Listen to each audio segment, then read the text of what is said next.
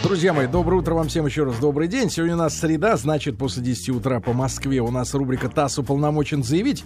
Геополитически просвещаемся с вами, потому что живем мы в большом мире, э, да, и то, что происходит на другом конце Земли, отражается на нас, и то, что мы делаем, вызывает какую-то реакцию там, на другом конце Земли. Вот, к примеру, в Британии перестали в гей-барах продавать русскую водку. Вернее, За- не про- перестали не продавать, а Да. покупать. Потому что мы, э, выступили в защиту подростков от гей-пропаганды.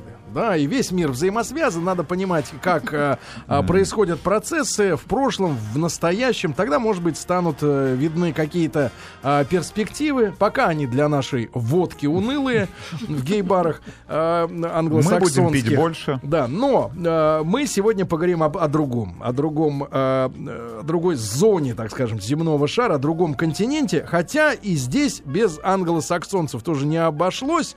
Но и без наших тоже не обошлось. Мы сегодня поговорим об Африке.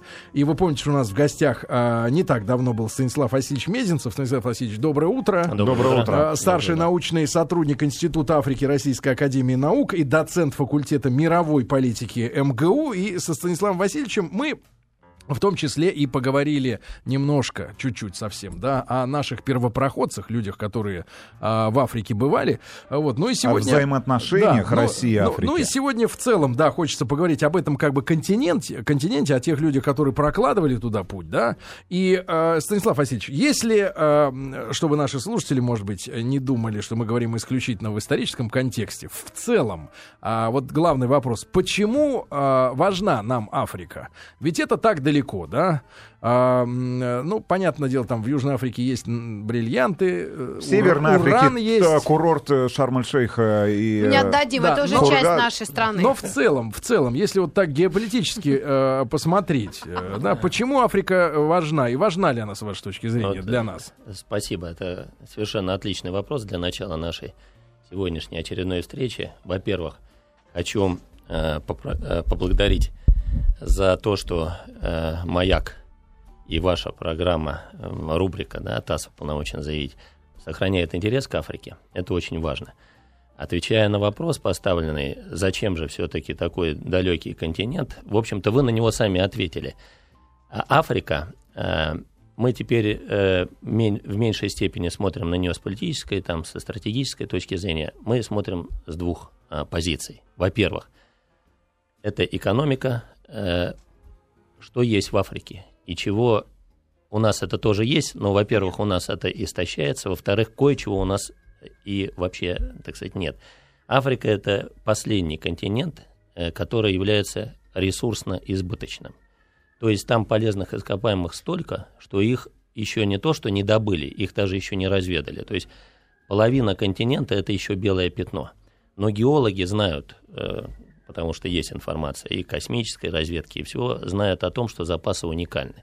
И по нефти, по газу, по редкоземельным металлам, что вот очень нас может интересовать, потому что такие, как необий, кобальт, другие группа редкоземельных металлов – это то, на чем держится промышленность, особенно промышленность высокотехнологичная. Без Тогда этого вопрос. сырья невозможно. Тогда вопрос нам сразу надо... же.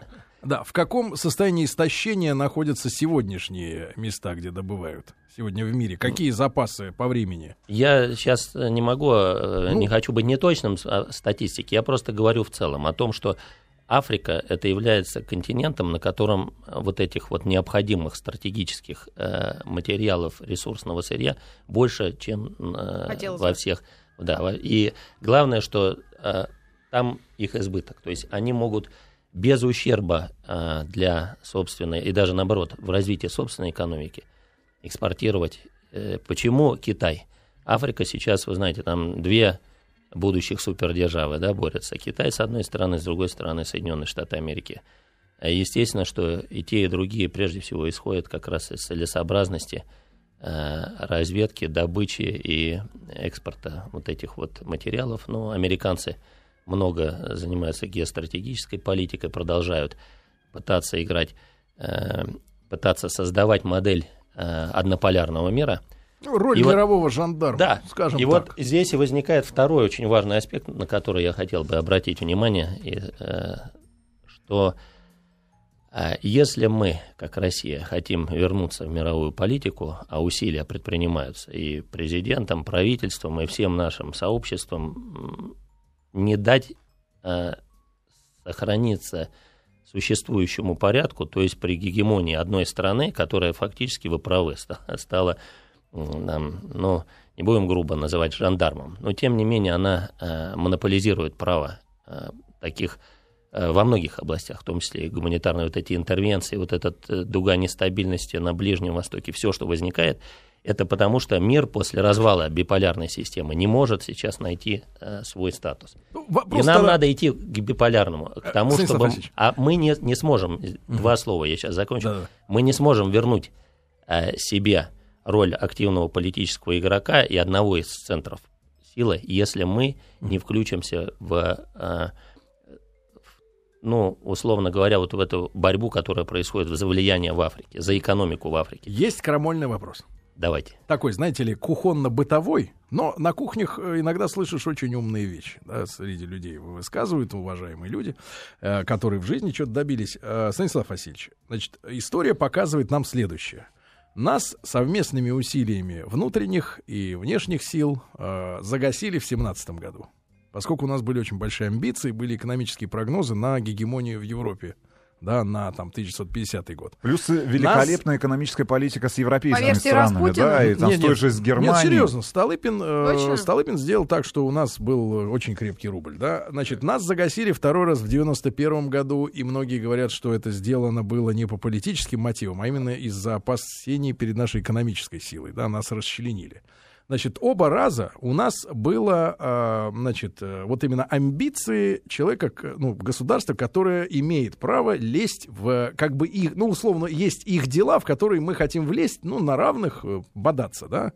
Значит, бытовой вопрос. Может быть, нам как-то на несколько сотен лет так немножко притихнуть, спокойно э, Заняться набраться экономикой? сил, набраться сил, и потом вот начинать с ними уже бодаться. Потому что мне кажется, что они не, не, не дадут нам шанса, э, в, так сказать, вот Стать рас- расправить Нет, ну крылья. поучаствовать в судьбе той же Африки, вы В считаете? дележе Африки. Ну вот мне кажется, что они начнут противодействовать. Потому что уже сейчас, вот мы начали с того, что в гей-барах э, Британии, э, Канады и Америки не продают э, русскую водку, ну якобы из-за закона, да, вот этого.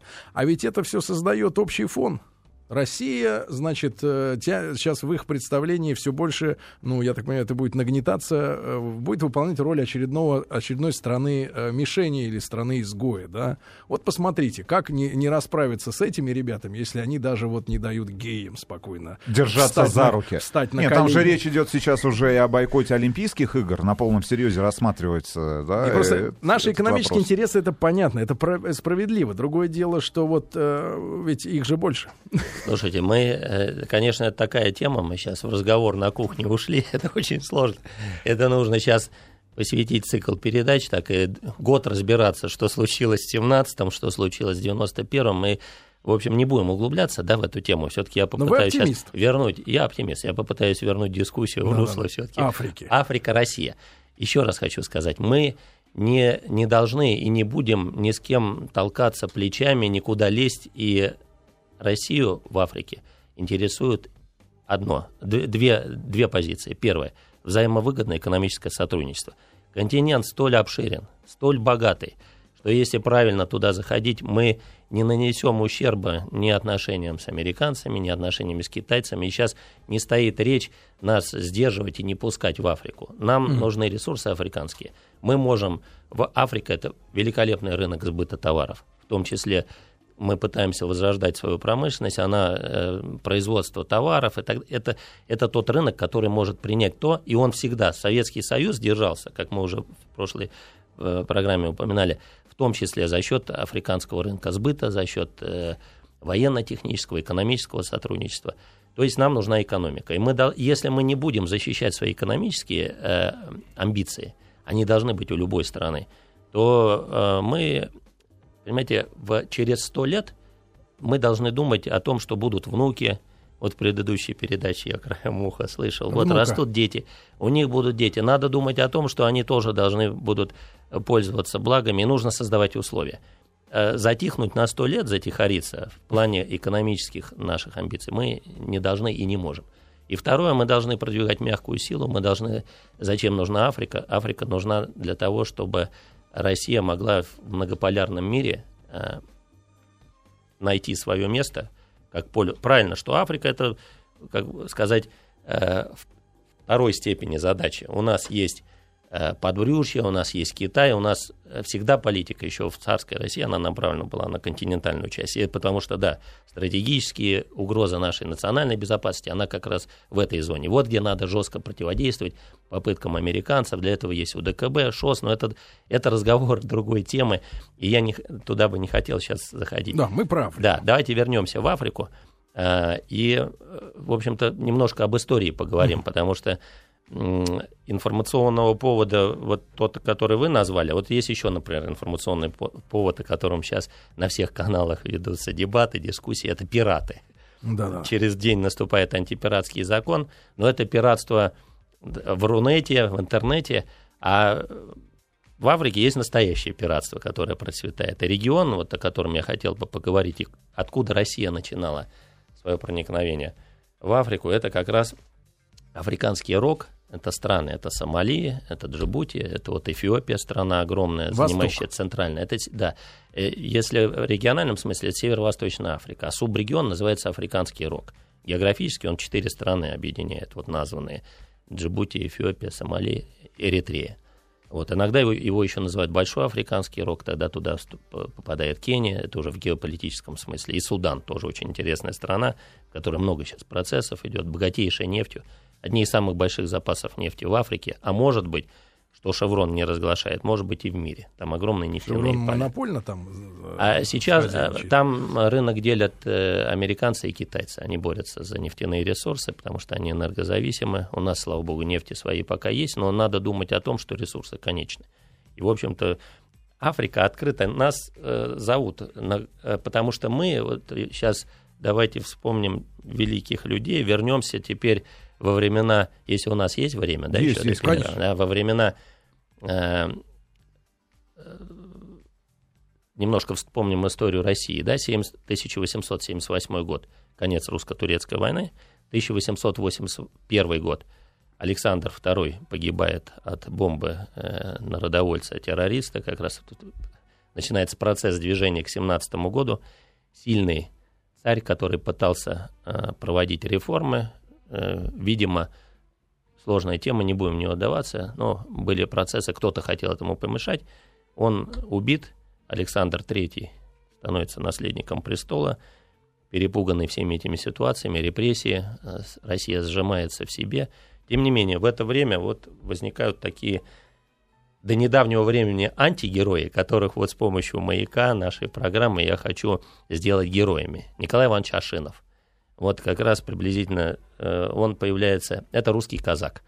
Э, всю нашу историю э, его невыгодно было выставлять героем, потому что там были моменты, связанные с некоторой авантюристичностью его первых путешествий, походов в Африку. Да? Он представляется как авантюрист, как человек, который действовал там на свой страх и риск. Но все эти перепевы, они как раз идут и изначально основа – это э, донесение British Intelligence Service, которое уже тогда, вы знаете, что это время активного раздела Африки между Францией и Британией. Страны маленькие, они пытались свое место в той геополитике завоевывать за счет колоний. Естественно, продвижение России, даже взгляд в сторону Африки вызывал у них дикое опасение, потому что Россия сама по себе была империей. Если бы она в те времена, с их точки зрения, там, не дай бог, вышла бы на эти пространства, и история поворачивалась бы совсем по-другому. Вот Ашинов был один из тех, кто попал в Африку не потому, что хотел ее открывать, потому что его туда такая судьба вот завела. Он приехал в Россию договариваться о том, чтобы казакам разрешили переселиться из районов, где они в Турции. Это длинная история, когда они ушли от, при расколе церкви и так далее. А вернулся, его послали как парламентария договариваться с царем, чтобы дали и основали Черноморское, э, Кавказское, третье Черноморское Кавказское поселение для контроля заселения незаселенных районов Черного моря, обеспечения границ, безопасности. Идея была здравая. К сожалению, она там по разным внутри российским причинам э, не была поддержана руководством. И у него начались там определенные неприятности. тут же этим э, и а Британия, британская разведка, как тогда, как потом и как вероятно и теперь, она очень внимательно отслеживала все процессы, и к нему, как амбициозному лидеру, имеющему влияние на казаков, которые находятся на границей. российском, в Ту- в Турции, когда Россия была близка к войне с Англией, ситуация была очень сложная, они быстро его отыскали, вышли к нему с предложением. Мы тебе будем платить деньги, а ты организуешь, э, как теперь это принято называть, подрывную диверсионную работу антироссийскую. Ашинов сказал, нет проблем. Договорились о сумме в 10 тысяч фунтов, что по тем временам большие деньги. Получил деньги и сразу отправился на прием к нашему консулу, которого мы тоже вспоминали с такой фамилией, Хитровой его звали. Он был очень э, талантливый, хитрый политик, дипломат. Конечно, Ашинову никто сначала не поверил, потому что официально Британия заигрывала, всячески демонстрировала лоя- лояльность. Они попросили в случае начала э, российско-британской войны, чтобы на, вот, в в Кавказской зоне, где находятся казаки, Ашинов собрал 5 тысяч. Сабель выступил, как пятая колонна, ударил в спину России. Ну, тогда это документально восстание такое, да, да, доказанный факт, что Ашинов пришел к нашему консулу э, в Каире, сказал, хотели купить 5 тысяч казаков. Да этих всех денег британских, чтобы одного подкупить не хватит. Передайте царю. И бросил этот мешок с деньгами на стол. Ну, не поверили. Но потом послали агента, который наш э, подтвердил, что факт попытки вербовки его был. И, конечно, у Ашинова начались неприятности. И тогда хитроумный решил его спрятать. А куда было как спрятать, как не в Африку? А у Хитрового была своя идея. Он тогда а, была очень осторожная царская власть, развернутая в- в- в- на внутриполитическую ситуацию, и они решили э, сыграть, разыграть, э, то есть поддержки официальной государственной получить под это было нельзя. Но у э, военно-морского министра были идеи, нам нужны были порты в Индийском океане. А тут с появлением Суэцкого канала, почему Африка и почему именно африканский рог, самый близкий путь из Европы и из Америки через Суэцкий канал, через Красное море, Аденский залив, получалось, нам надо бы хорошо бы там базу с углем, со складом, чтобы там могли заходить наши пароходы, дозапра- дозаправляться углем Мгм, и продолжать свое движение.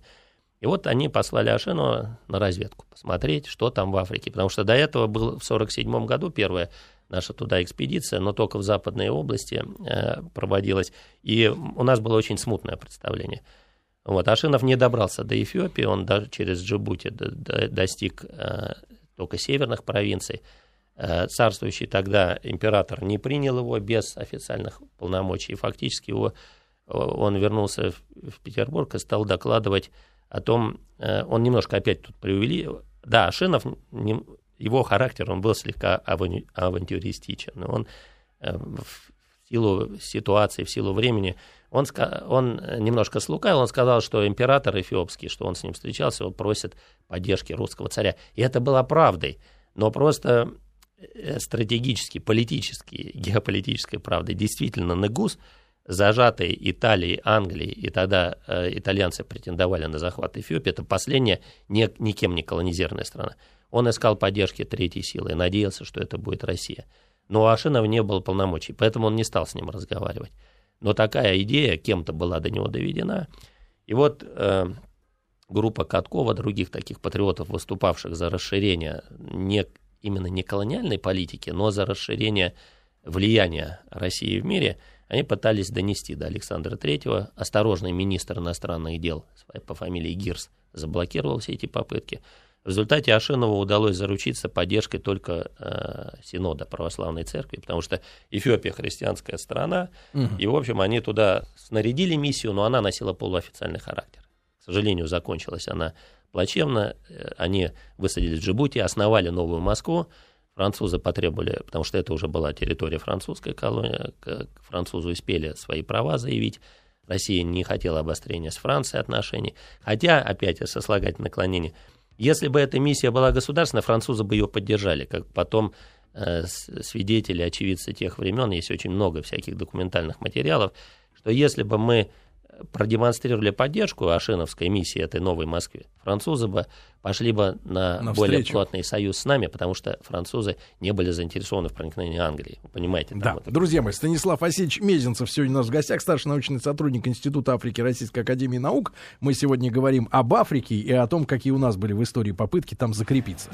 Друзья мои, а, сегодня в рубрике ТАСС уполномочен заявить. Мы в студии вновь встречаемся со Станиславом Васильевичем Мезенцевым, старшим научным сотрудником Института Африки Российской Академии Наук и доцентом факультета мировой политики Московского государственного университета. Мы говорим в целом а, о первых русских в Африке, вообще об на- о наших интересах.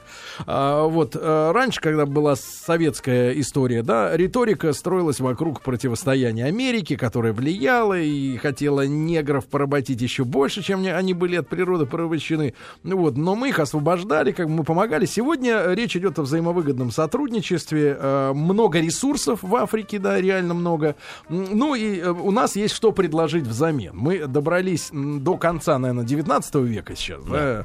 Вот. а, Станислав Васильевич, еще раз спасибо большое, что вы к нам сегодня пришли в гости, да. Вам спасибо, И я так что понимаю, что да. Да. Александр Третий был нерешителен, да, во внешней политике, не слишком, не слишком, так скажем, решителен. Да. И окружение у него а, Он проводил очень прагматично, очень э, Консервати- э, такой медленную. э, внутриконтинентальную политику. Наши взгляды были больше обращены на восток. А, а, Африка оставалась зоной влияния Англии, Франции, Италии, Португалии, которые бились за ее колониальный раздел. А в то время вот они чем руководствовались? Им рабство уже отменили, по большому счету, да. Что они оттуда выкачивали, если не было нефти, по Кофе, большому слоновую счету? кость, А, ну, золото. равно ресурсы, а да? во-вторых, э, самый-то главный, э, как сказать, зачинщик да, колониального раздела – это Британия. Британия – это тогда это крупнейшая мировая морская держава. Им нужны были порты, им нужны были через порты, они заходили в колонии. Германия Более того, пыталась... канал Да. сам по себе. Конечно, потом э, Британия же ведь она и ее могущество, как она выросла? Она выросла за счет Индии, за счет африканских колоний. Вот эти, э, надо отдать им должное, конечно, английским джентльменам, которые шли в жесточайшие сложные условия, болели, умирали, малярия. Э, Даже сейчас Африка, она разная очень, и там достаточно есть места, где сложные климатические условия. Представляете, что было там 150 лет назад, и не было ни медицины, ни защиты, кроме джина, они ничем не могли обороняться от малярии. Малярия была смертельная болезнь. Сейчас там проводятся мероприятия по э, антималярийные огромные деньги выделяются, то есть эта угроза, она снижается, а в те времена. Но тем не менее, английская, британская корона шла порабощать для того, чтобы империю строить. Налоги, сырье. Всё, да, да, да, конечно, абсолютно это- точно. Э, Туда, Как оттуда... мы в Сибири? Э, У нас, да, видимо, наша политика, она была континентальная, колонизационная, но внутри, э, внутри континента, потому что страна была огромна, обширна, было что вокруг, у нас был Кавказ, у нас были все эти проблемы, но мы добрались до того, э, и здесь вот маленький такой, наверное, надо сделать ремарку, все-таки мягкая сила. Э, Сейчас очень модно об этом говорить, и у нас сейчас жесткой силы нет. Во всяком случае, она есть, но мы не можем ее на э, рынках политического взаимодействия, противодействия. Не можем и не хотим. Вот здесь как раз, может быть, это и не надо нам сейчас.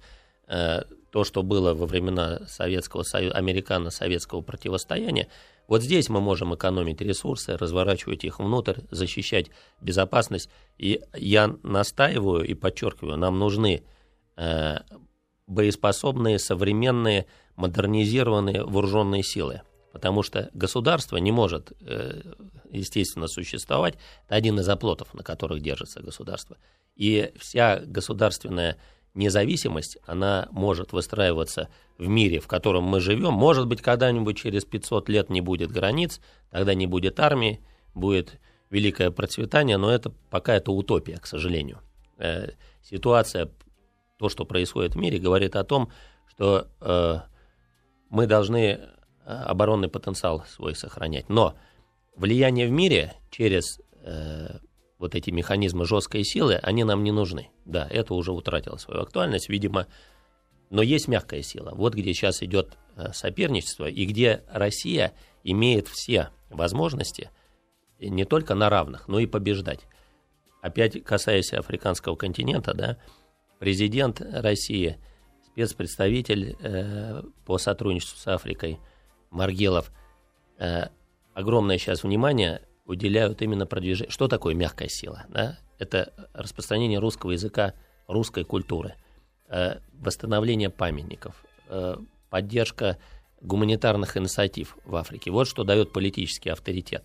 И у нас в Африке нет конкуренции, потому что э, все вот эти а, да, страны, бывшие колониальные наши соперники, в Африке... У них на, зуб на них, да, да? на генетическом им улыбаются, но африканцы внутри, они помнят, это же есть генетическая история, есть сейчас уже такой термин, который доказывает, они помнят, что они были колониями, их порабощали, их унижали. Но это их были жестокие режимы, вот э, Они были колониальные. разные. Колониальные были разные. Э, э, Они были... Многие на Западе сейчас пытаются говорить, что это был двигатель прогресса. Да, там были какие-то вещи, которые в Африку приносились, но мы не можем не, э, не забыть, не отменить ни рабство, ни эксплуатацию э, ресурсов, которые думаете, просто варварски В вывозились целом, оттуда. а, Станислав Васильевич, о каком количестве людей можно говорить э, о вывозе чернокожих рабов в целом вот за период рабовладения, там, да, до середины 19 века? Вот э, сколько населения было оттуда похищено? Давайте называть вещи своими именами. Люди были украдены, правильно? Да, украденные, причем очень жесткими методами силовыми. Потом Причем, они гибли ведь, при перевозке, гибли, а их же доезжали- везли хуже, чем сейчас скот перевозят на этих страшных тамошних условиях. Они просто там умирали от инфекций, болезней. Но это миллионы За- людей. Да, это, наверное, это больше цифра. Просто опять я не готов. Очень интересные вопросы. Вот, кстати, надо по- почитать и подумать об этом. Вот, но тем не менее, вернемся вот к мягкой силе. И почему Ашинов, да. Чем кончилось? Кончилось, что французы пришли, четыре боевых корабля, приказали опустить ему русский флаг и уйти с территории Сагала, где он находился на территории Джибути, покинуть Новую Москву.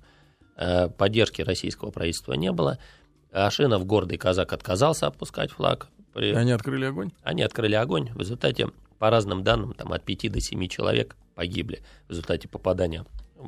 Причем погибли, а, э, совершенно точно известно, две казачки, один ребенок, один казак, возможно, три казака. То есть люди, как бы мы сейчас не относились, чтобы закончить, закрыть тему Ашиновскую, да, как бы мы ни относились, там, авантюрист, его пытались там перепевать эти брит- британцы, потом ему мстили, это они на него, там много наговоров, что... Но Ну, я деся- считаю, Десятка-то прилипла. э, Ну, да, ровном конечно, он их, он их вот так Кинул. грубо кинул, еще политически э, доложили куда надо, и там был целый конфликт. О чем э, я хочу сказать?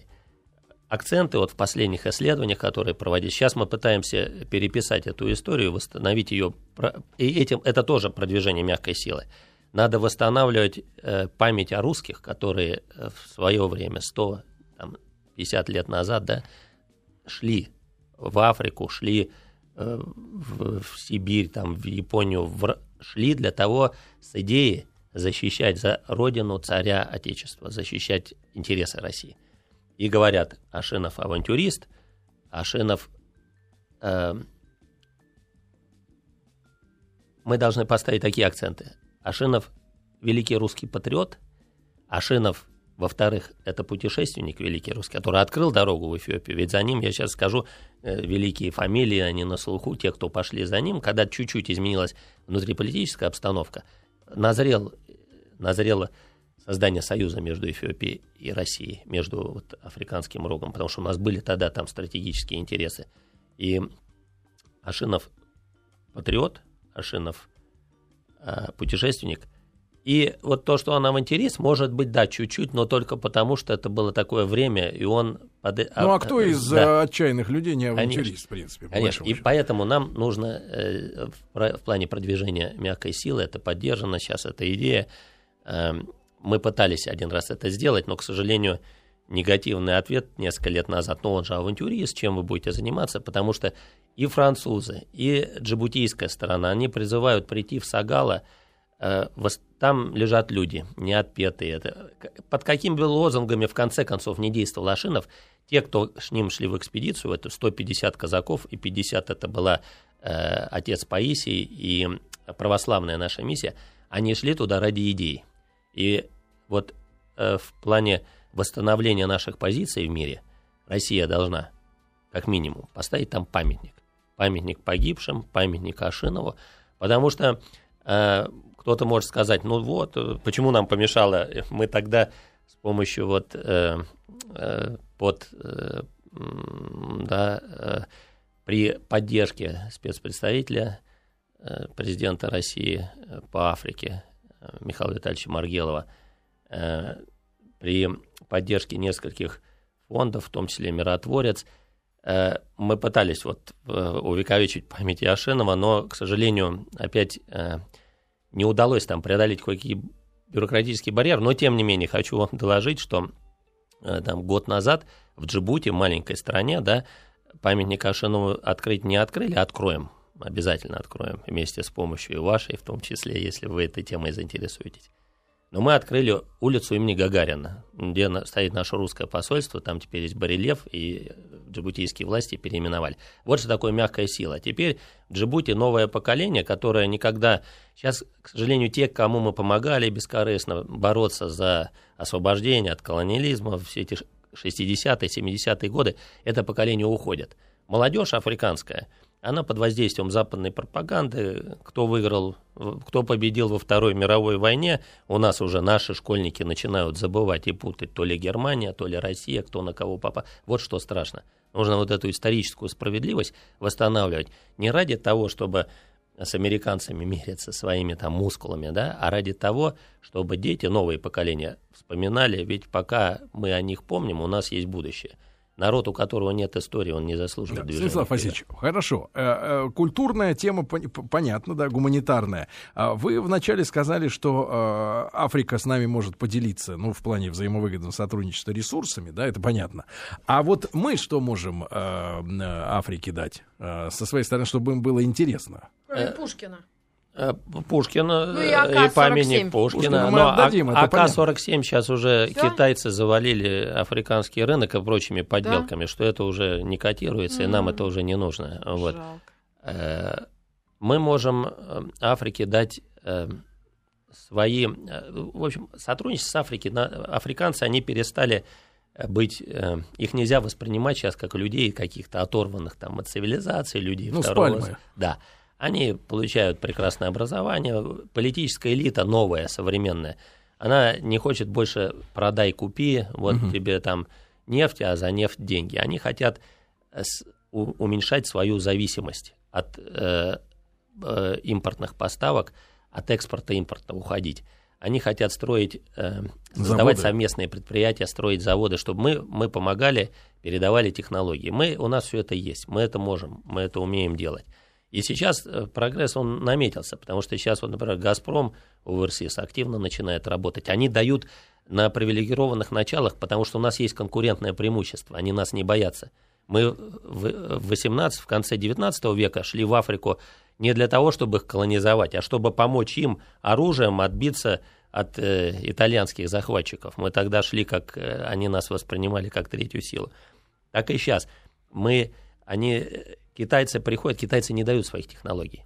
Они э, реально Китай, он реализует свои ресурсы, он загружает свою экономику за счет Африки, он эксплуатирует Африку достаточно жестко. Как бы там и, может быть, многие будут критиковать эти мои слова, но тем не менее, если глубоко смотреть в корень, там односторонне. А мы такие прям филантропы? Мы не филантропы. Почему? Мы э, готовы помогать разрабатывать ресурсы, mm. давать технологии по разработке, забирая за это, э, расплачиваясь за это нефтью, а. газом там. Э, мы, наоборот, мы становимся сейчас, наверное, самыми, как это мягче выразиться, в меньшей степени филантропами, в большей степени бизнесменами. Мы жадные, мы выходим, мы торгуемся, но мы говорим о взаимовыгодных каких-то вещах. Ну, приятно слышать, да. что нам да. есть э, что передать Африке, потому что, угу. когда вы заговорили об обмене, я подумал, э, ну, вроде джинсов у нас нет, и майк тоже не ну, делаем. Только водку. И кроссовки да. тоже. И кроссовки тоже. А что, водку можем. Водку, пере... водку перебросим с канадского рынка, друзья мои. И из Британии заберем всю водку. А, друзья мои, Станислав Васильевич Мезенцев у нас сегодня в гостях, старший научный сотрудник Института Африки Российской Академии Наук и доцент факультета мировой политики МГУ. Мы сегодня об Африке говорим. Континент, э, который, э, ну, более чем какой то ни был другой на данный момент потенциально богат э, полезными ископаемыми. А, вы знаете, Маргарита, Да. а, а, что а, скоро закончится нефть для производства ваших Шанелей и? Дольче Габанов. А, Вот. И эту нефть придется брать в Африке. Только там она и будет э, разрабатываться. И, соответственно, сегодня те люди, которые э, столбят э, участки, скажем так, англичане, может быть, в меньшей степени, но китай, китайцы, американцы, они смотрят в будущее, да. И нам, Абсолютно и нам тоже надо смотреть на много-много лет вперед, что будет дальше, э, вот, э, когда, собственно говоря, э, настанут трудные времена. Конечно, надо Африка идти. нам поможет в трудное время, да? Да, надо идти там, где есть избытки ресурсов, сохраняя свои ресурсы. Станислав Васильевич, ну а вот как вы думаете, вот вопрос, который, наверное, тоже э, не дает э, покоя мыслящим людям, я имею в виду нашего звукорежиссера, вот э, э, Удивительно. В чем корни такой потрясающей, э, ну, по крайней мере, в нашем стереотипном сознании нищеты Африки, да, и в целом, ведь если мы говорим о Ну, голоде, ситуация. о голоде, да, о болезнях, это в первую очередь Африка, да, это все последствия э, колониального прошлого, да, когда им не давали развиваться. В большой либо, степени. Либо, э, ну... э, Политика новых властей, которые сейчас ну, там либо не- находятся, да, недостаточно управляют. образования, либо вот эти войны междуусобные, да, которые там идут. Э, Мы говорим как бы в целом об Африке, хотя это нельзя так, наверное, говорить. Да, сколько государств? Конечно, нет. Вот там э, несколько десятков. Шарм-эль-Шейх не тронь. Государств, действительно. Э, И, и насколько, и насколько ситуация хорошо. меняется в целом, вот в, в уровне жизни народа местного? Ситуация в Африке меняется очень стремительно. Э, И вот е- э, она меняется в мире, да, но в мире это не так заметно, потому что мы уже привыкли, мы живем в цивилизационном этом развитии, и какие-то, да, усовершенствования в Африке, вот мне приходится в силу своей работы, научной деятельности, мне приходится там часто бывать, Мягкой И- силы? и э, да, в том числе и мягкой силой, потому что это важно, я считаю, да. для нас.